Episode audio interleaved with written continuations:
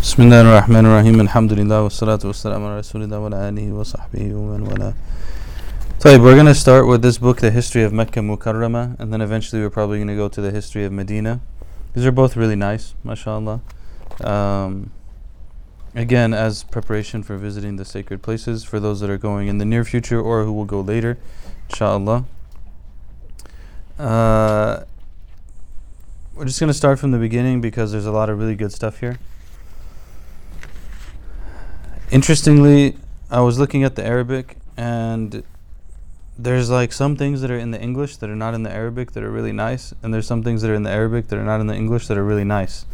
So I don't really know how to make sense of that, other than to say that we'll probably just do the English, and then uh, after we finish the English, I'll go and look in the Arabic, and if there's like certain things that we missed, we'll come back to them, inshallah. Okay, so Bismillah ar-Rahman ar-Rahim. I actually don't know if this author is still alive or not, so may Allah bless him and reward him for his efforts and give us benefit from him as well. So, uh, Allah has, he's, you know, this is obviously begins with Mecca, and Allah has chosen the place of Mecca to be uh, his chosen place, subhanahu wa ta'ala, for his house, and Kaaba. And it's in the it's at the foot of a valley that is surrounded by mountains. And there's an area that's um, low lying, and that's called Batha. You might see some of these words sometimes in like poems or songs or uh, like I think Batha is in the Burda somewhere. So it's this area. It's it's a certain side of Mecca, basically, and then there's another side that's the e- to the east of the the Masjid al Haram that's known as Ma'la. That's like a higher ground. This would be like the direction that Jannat al Ma'la is in, which is where Sayyidah Khadija is buried, radiallahu anha, and many other righteous people. Uh, the Prophet actually praised Jannat al Ma'la, the, the graveyard of uh, al Ma'la. So it's, it's not a bad place to go if you can find it when no one's stopping you from going. And uh, you know, and then there's another area that's to the west and south that's called al Misfala. That's the lower ground. And the Prophet ﷺ was among those who lived in the Ma'la area. He was born there and lived there until the time he migrated. Um, so this is good to know, right? Like if you're, if you're, let's see, if you're going around the Kaaba, here's a lot of pictures and stuff. They're pretty cool. Um, you can find. I found these in Medina last time I was there. I don't know if you can find them in the U.S. or not, but uh, inshallah you can try to pick them up somewhere.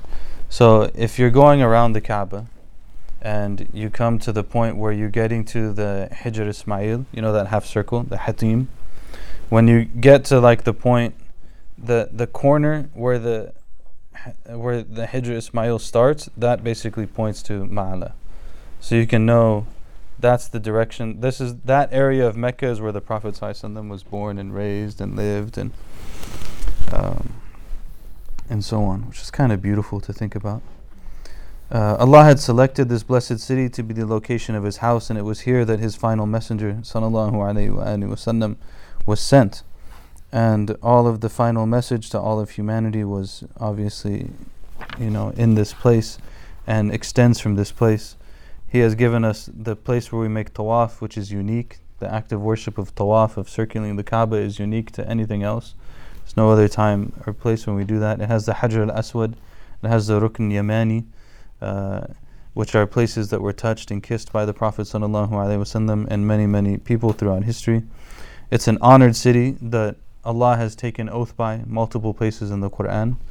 لا أقسم بهذا البلد uh, in Surah Al-Balad the, that Allah subhanahu wa ta'ala says I swear by this land and um, and then in, in uh, the other one بهذا البلد الأمين هذا البلد الأمين also is uh, swear by this same city so obviously it's it's a wonderful place and the heart is attracted to it And it's the sweet fountain that, although providing satisfaction, a person's heart cannot get enough of it.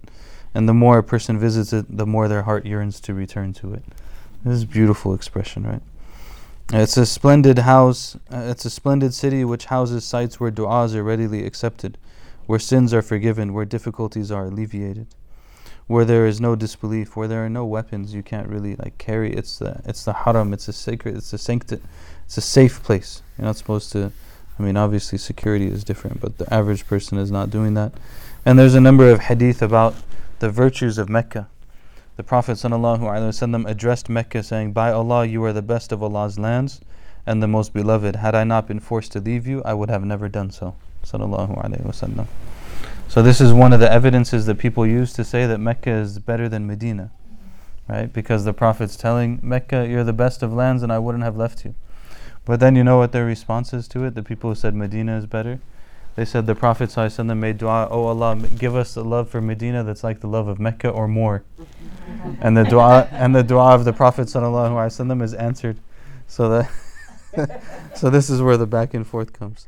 He also said, I love you more than any other city. Had my people not forced me to leave, I would never have taken up residence elsewhere. These are all different narrations, but similar meanings. Um, he also said, Sallallahu Alaihi Wasallam, Allah had made this city sacred the day He created the heavens and the earth. Know, when when Allah created the heavens and the earth, He made Mecca a sacred place. He determined that it's a sacred place, and its sanctity shall remain until the day of judgment. Its thorns cannot be broken, its animals cannot be harmed, and things that fall on the ground cannot be picked like things that are lost cannot be picked up unless with the intention of returning them to their owner. Like you, you have to be very particular about how you deal with Mecca. He says it's also forbidden to cut the grass that grows naturally here. So like everything, it just has to be left. It's a sacred place. Ikrama radiallahu an, who is from the tabi'in from the scholars of the tabi'in Or Ikrama is from the Tabi'een. Ikrama is a Sahabi.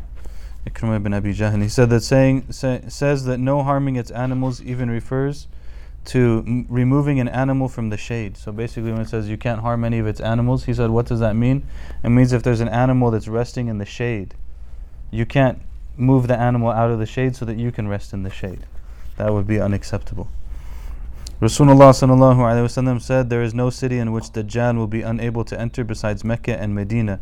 Every street will be lined with angels standing in rows to protect them. Oof, it's epic. The Prophet ﷺ said, On the day of judgment, I shall be the first to rise from my grave, followed by Abu Bakr and Omar. I shall then go to the people of Baqi', Baqi' being the graveyard next to the Masjid Nabawi, where there's hundreds of, th- tens and hundreds of thousands of the Sahaba buried there.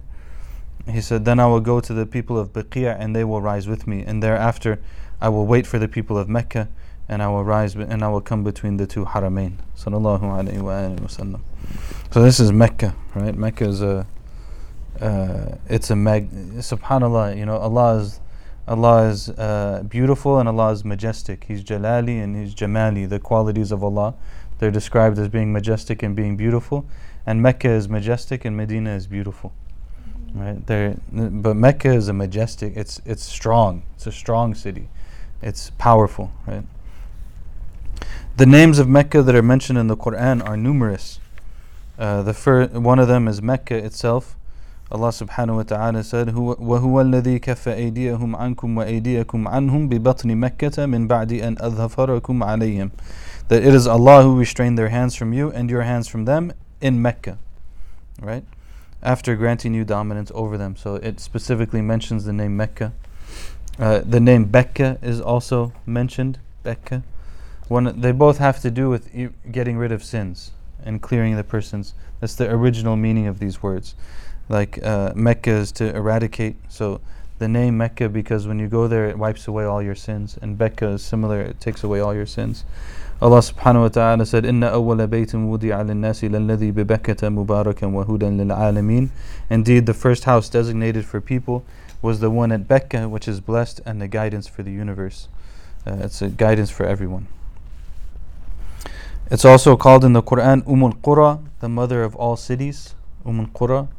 وهذا كتاب أنزلناه مبارك مصدق الذي بين يديه ولتنذر أم القرى ومن حولها This is a true book that is confirming that uh, which was there before and so that you may warn the people of Umm al Qura and that which is around it. And they say the rest of the world. So it's referred to as Umm al Qura, the mother of all cities. And there's different reasons they say that could happen, but you know, uh, in the end, one of the, one of them that's very clear is that for us as believers, everyone turns towards Mecca. So Mecca is like it's the mother in that sense that every everyone turns towards Mecca. Uh, it's also referred to as al balad, like we said. Uh, in those other verses, but in other ones as well, Ibrahim alayhi salam it says, وَإِذْ قَالَ إِبْرَاهِيمُ رَبِّ جَعَلْ هَذَا الْبَلَدَ آمِنًا Oh Allah, I ask you to make this land safe. Al-Balad. So he refers to Mecca as Al-Balad when he leaves his family there. It's also called Al-Balad Al-Amin, the peaceful city. Uh, it's called Al-Balada, which is also similar. And it's called Haraman Aminan, أولم نمكن لهم حرما آمنا a safe a safe and sacred place so these are all uh, different names that Allah subhanahu wa ta'ala refers to with uh, in regards to Mecca. And we already mentioned the hadith of the Prophet sallallahu alaihi wasallam about how it's uh, it's a place that's sacred and it's holy and so on. It's it's it shouldn't be disrupted. It's animals and everything else. It's also called Wadi Ghairi the Zar'an the uncultivated valley as we mentioned last week with the the, the dua of Ibrahim alayhi salam as well ربنا إني uh, ربنا إني أسكنت من ذريتي بواد غير ذي زرع Oh my Lord, oh our Lord, I have put my family and my children in this place. You know, my children in this place that is uncultivated. And that's referring to Mecca. It's also called al Ma'ad, the place that you return to, because of the verse إن الذي فرض عليك القرآن لرادك إلى معاد that the Allah tells the Prophet ﷺ, the one who put gave you the Quran is going to return you to Ma'ad. And Ma'ad is a reference that the Prophet ﷺ, although he's leaving Mecca, he will come back to Mecca.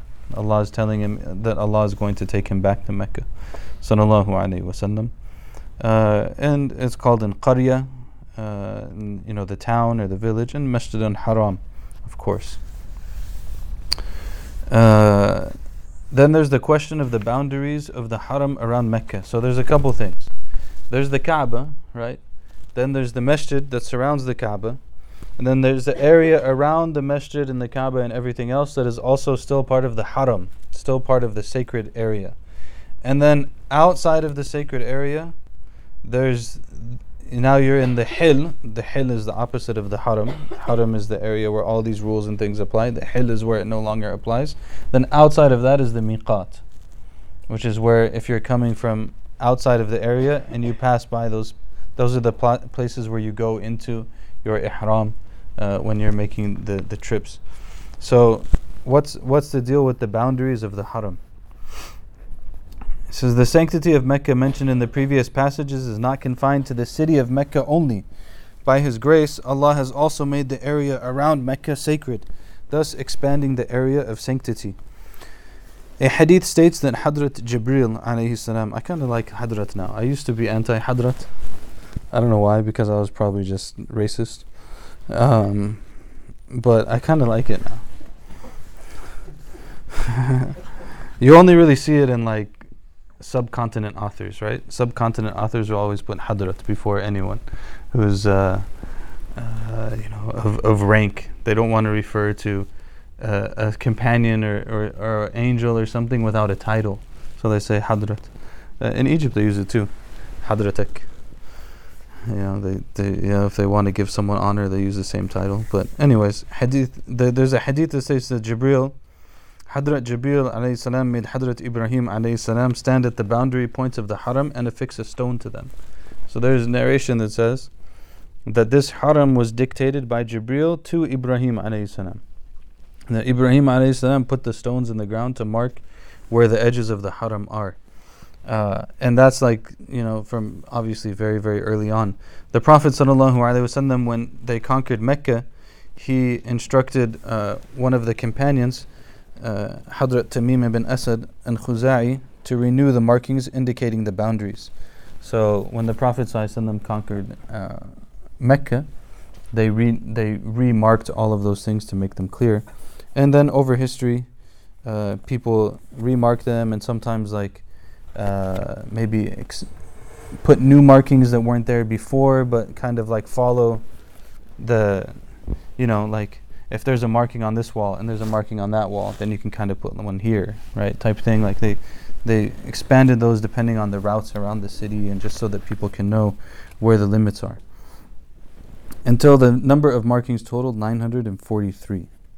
943. The total area of the haram is approximately 550 square kilometers. It's not that big, actually. Um, and it's going to come up a little bit later, but you see that it's not that big by where you go if you're in. So when you're coming from outside, say you're coming from Medina, when you pass the miqat going from Medina to Mecca, that's in Dhul Hulayfa. Dhul Hulayfa is like 10 kilometers outside of Medina. It's very close to Medina. It's over 400 kilometers away from Mecca. So you go into your ihram and everything else, and then you go all the way to Mecca, you do your umrah, whatever it might be, and then afterwards you finish, and when you finish your umrah and everything else, and you get out of your ihram, you're no, you're now you're in hil.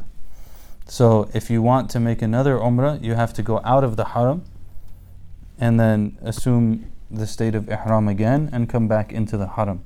But you don't go all the way to the miqat, right? You go to wherever the end of the haram is. And the closest place where everyone does that usually is Masjid Aisha radiallahu anha in Tan'im. And Tan'im is like less than seven kilometers from the Kaaba. So it's like very close, right? It's not a it's not far.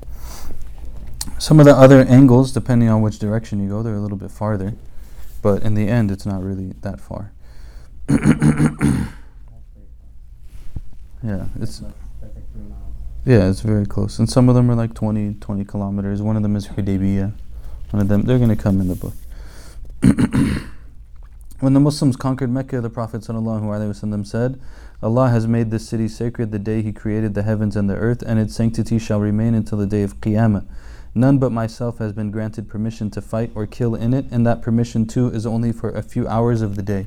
So that was like an exception in the conquering of Mecca, and after that, you can't fight in Mecca.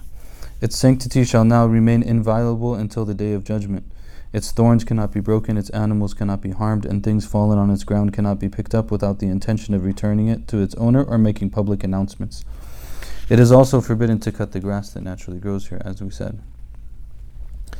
Uh, Sa'id ibn Musayyib radiallahu an, or rahimahullah, was one of the early scholars. He said, I have heard that the people of Mecca shall never be destroyed unless they regard the haram as hil.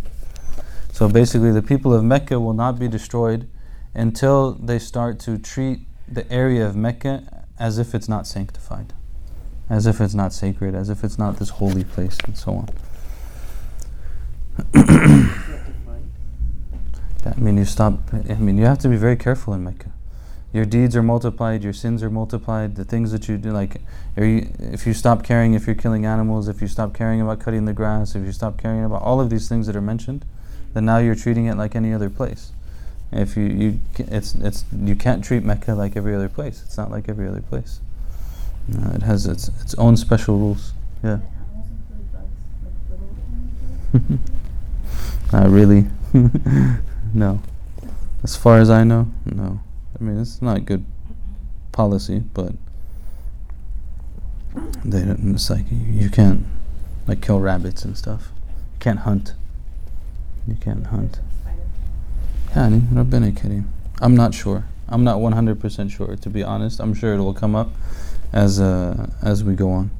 I just know the story of Ibn Umar radiallahu an, that the people from Iraq came and they were they were in the haram and they asked him if they can kill mosquitoes while they're in ihram. And he told them, "You guys came, you just killed the grandson of the Prophet sallallahu alaihi wasallam, and now you're asking me about mosquitoes." yeah.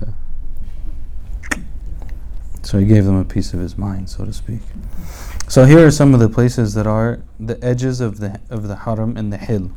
Again, those places that you go to if you want to make extra umrah. I never really thought about making extra umrah to be honest. The first time I went, I never really did it. And but now that I'm reading about it, I'm like subhanallah. Just to be able to go to those places and make ihram from them. I mean, So the first is Masjid Aisha.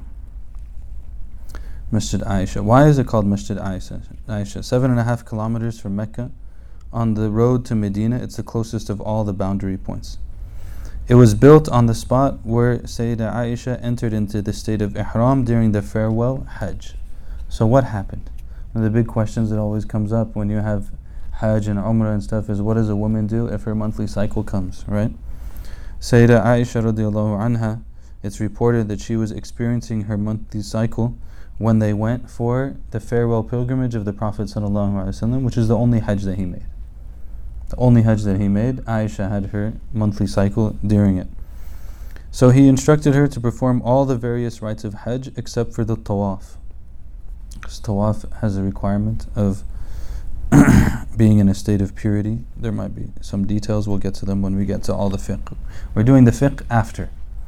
We want to do all of the history and the nice stuff and everything else before, and we worry about the fiqh afterwards. The fiqh is easy at the end, inshallah. So uh, she was experiencing that. She, he told her to do everything except for tawaf. So she performed the tawaf after her cycle had ended, and then she said, and she's Aisha radiallahu anha, very smart woman.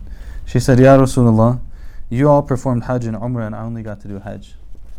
Right? Because most people, when they come, they do Hajj and Umrah there's different ways to do Hajj. We're not going to get into the fiqh of Hajj, but basically, you can do Hajj, you can do Umrah and then Hajj, or you can do Hajj and Umrah together, or you can do Hajj by itself. Three different ways to do it.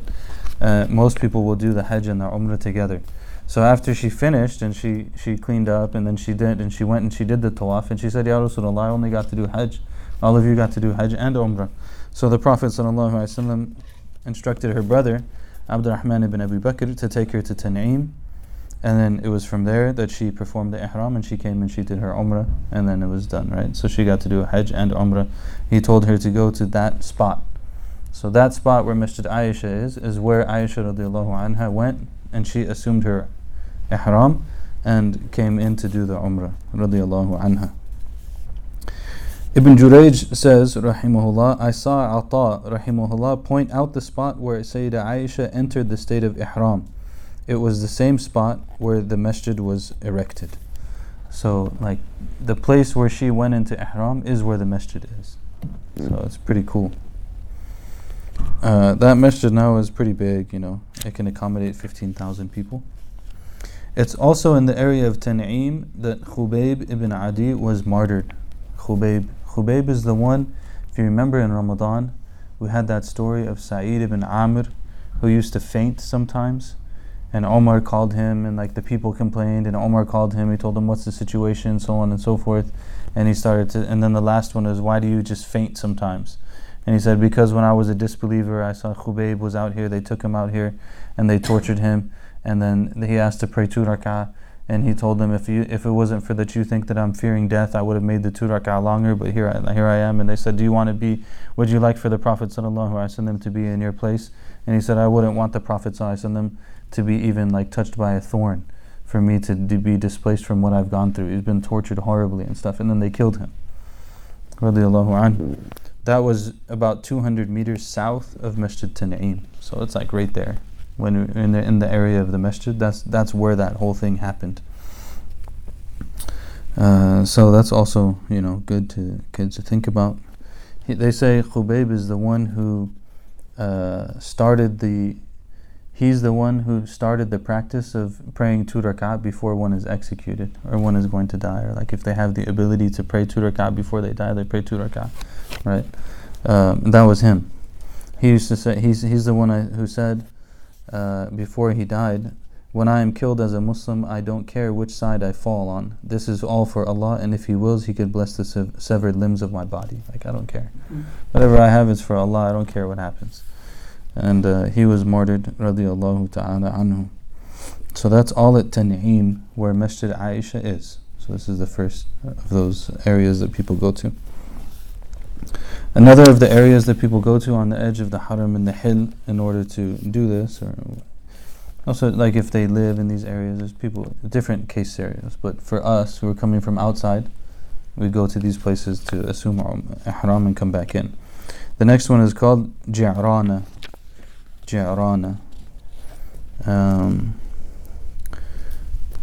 Ji'rana is a place where the Prophet ﷺ actually assumed ihram from.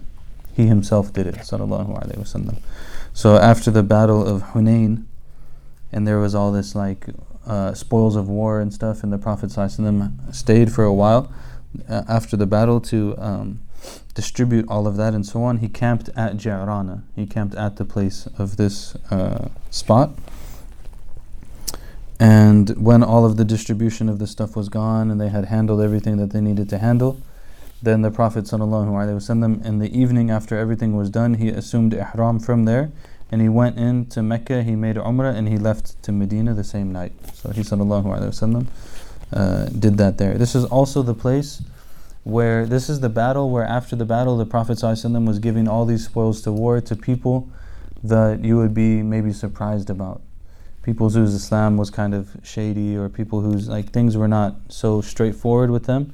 And the, some of the young, they say some of the young men from the Ansar, this is when they kind of, uh, they said to the Prophet wasallam, like, Ya Rasulullah, basically, we've been supporting you all this time, and like you didn't give us anything, more or less, right? Like you gave these new Meccans all of this stuff, and you you didn't give us anything, right? And so this is when the Prophet ﷺ told them the, the, the phrase that put everything to rest, which was, O people of the Ansar, does it not please you that these other people, they take home goats and sheep, and I go home with you? Sallallahu alayhi wasallam. Like basically, they can have whatever they want. I'm going home with you. Sallallahu alayhi wasallam. And then, of course, their eyes were f- filled with tears, and they went. And, and it was also at that place where the verse was revealed. وَأَتِمُّ الْحَجَّ وَالْعُمْرَةَ لِلَّهِ The verse that talks about Hajj and Umrah. Complete your Hajj and your Umrah for, for Allah. So that's Ji'rana. Another one of the places that's uh, famous is the place of Hudaybiyah. Hudaybiyah is probably familiar, right? People remember Hudaybiyah for the uh, number of notable things that happened there. This is when the Prophet ﷺ later in his life had intended to make Umrah and they went in that direction and they were stopped and they didn't make Umrah that year and they made the agreement. But there's a number of important things that happened there even before that. One of the big ones is that Bay'atul Ridwan happened there. Bay'atul Ridwan, which is a very important situation. Which is that when they came to Hudaybiyah and they stopped there and they wanted to like talk to the Meccans, basically tell them, We're here for Umrah, we're not here for battle, anything else and the Prophet sent Sayyidina Uthman an, because of course he was from a prominent family and well known in Mecca and everything else. So he sent Uthman in and he didn't come back right away. And when he didn't come back, then rumors started to spread that they had killed Uthman and all these kind of things. So the Prophet when that rumor came back, then he took bay'ah from the people that they were going to go fight and they're going to stay with him and you know whatever it is whatever it is. This was called Bayat al Ridwan that if they if they took Uthman and they harmed Uthman then we're going we're going into Mecca now not for Umrah we're going into Mecca for battle. And the and the many of the companions they, they gave bayat to the Prophet ﷺ at that time. And Allah said about it it's called Bayat al Ridwan which is the bay'ah the allegiance of those with whom Allah is pleased because Allah said about it, إِنَّ الَّذِينَ يُبَيِّعُونَكَ إِنَّمَا يُبَيِّعُونَ الله. Right? They said, He said, those who have given you their pledge, they have given, they have given their pledge to Allah. That that pledge to the Prophet ﷺ was a pledge to Allah subhanahu wa ta'ala. And then Allah also said about it uh, in the verses that come later, it's in Surah Al-Fath.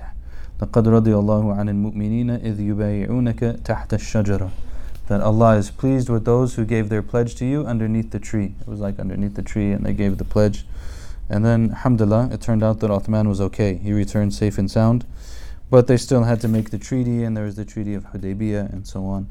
And uh, the Prophet ﷺ was told, or Allah referred to that as, as Inna fatahna laka fathim mubina, that the treaty of Hudaybiyah was a great victory for Islam. It was that, you know, they agreed to have peace for 10 years they wouldn't make Umrah that year, they would go back, and this led to a lot of people accepting the religion and so on. So that all happened at this particular spot. So theoretically, you could like go for Umrah, say, all right, I'm going to do another one, I'm going to go for Masjid Aisha, and think about all this stuff. Then you're going to go, and I'm going to do another one, I'm going to go to Hudaybiyah, I'm going to do another one, run the circuit, you know. uh, there's also a miracle where the Prophet wasallam, there's water that ran from his fingers. It's one of the famous miracles of the Prophet wasallam, that the people were thirsty and there was no water and so on and so forth. And uh, he put his hand in the bucket, and when he put his hand in the bucket, then it filled with water. Wasallam, the water came from his hand. This happened also in Hudaybiyah. Everyone used it to drink, to make wudu, make water, make uh, make wudu, and so on. Uh, when Jabir radiallahu anhu was asked about how many people were there, he said the water would have been enough for us even if we were 100,000. But we were 1,500. 1,500 people, and they all made wudu from it, they all drank from it, from the water that came out of the hand of the Prophet. ﷺ.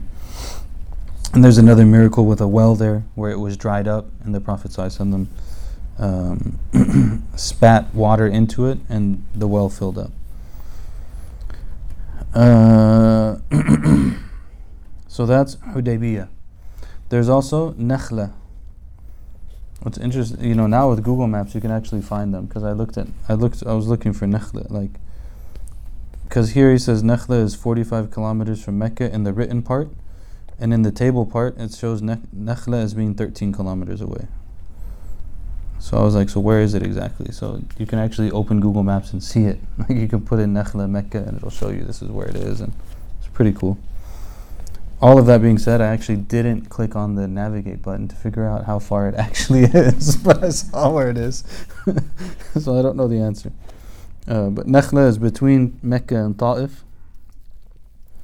And uh, there are some interesting things that happened there as well. For example, Surah Al Jinn, where uh, it tells the story of the jinn who heard the Prophet ﷺ reciting the Quran and then they went back to their jinn and they told him inna sami'na qur'anan ajaba yahdi ila rushdi fa'amanna bi. You know we heard this we heard this amazing recitation.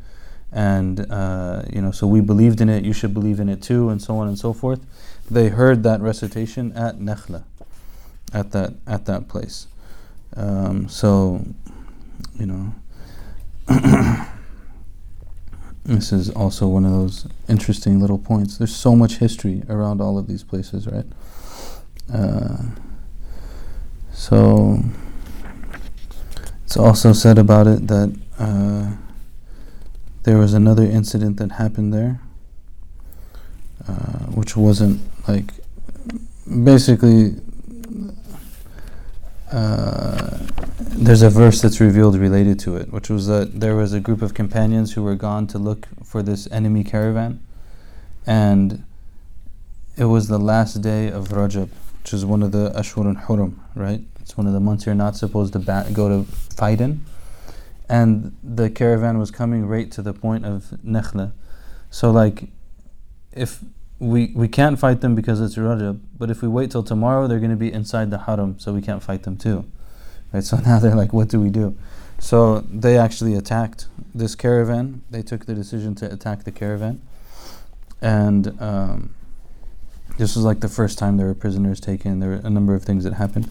And the Prophet ﷺ, when he learned about it, he told them, I didn't tell you to attack people in the Shahr al-Haram, in this sacred month. I didn't tell you to do that.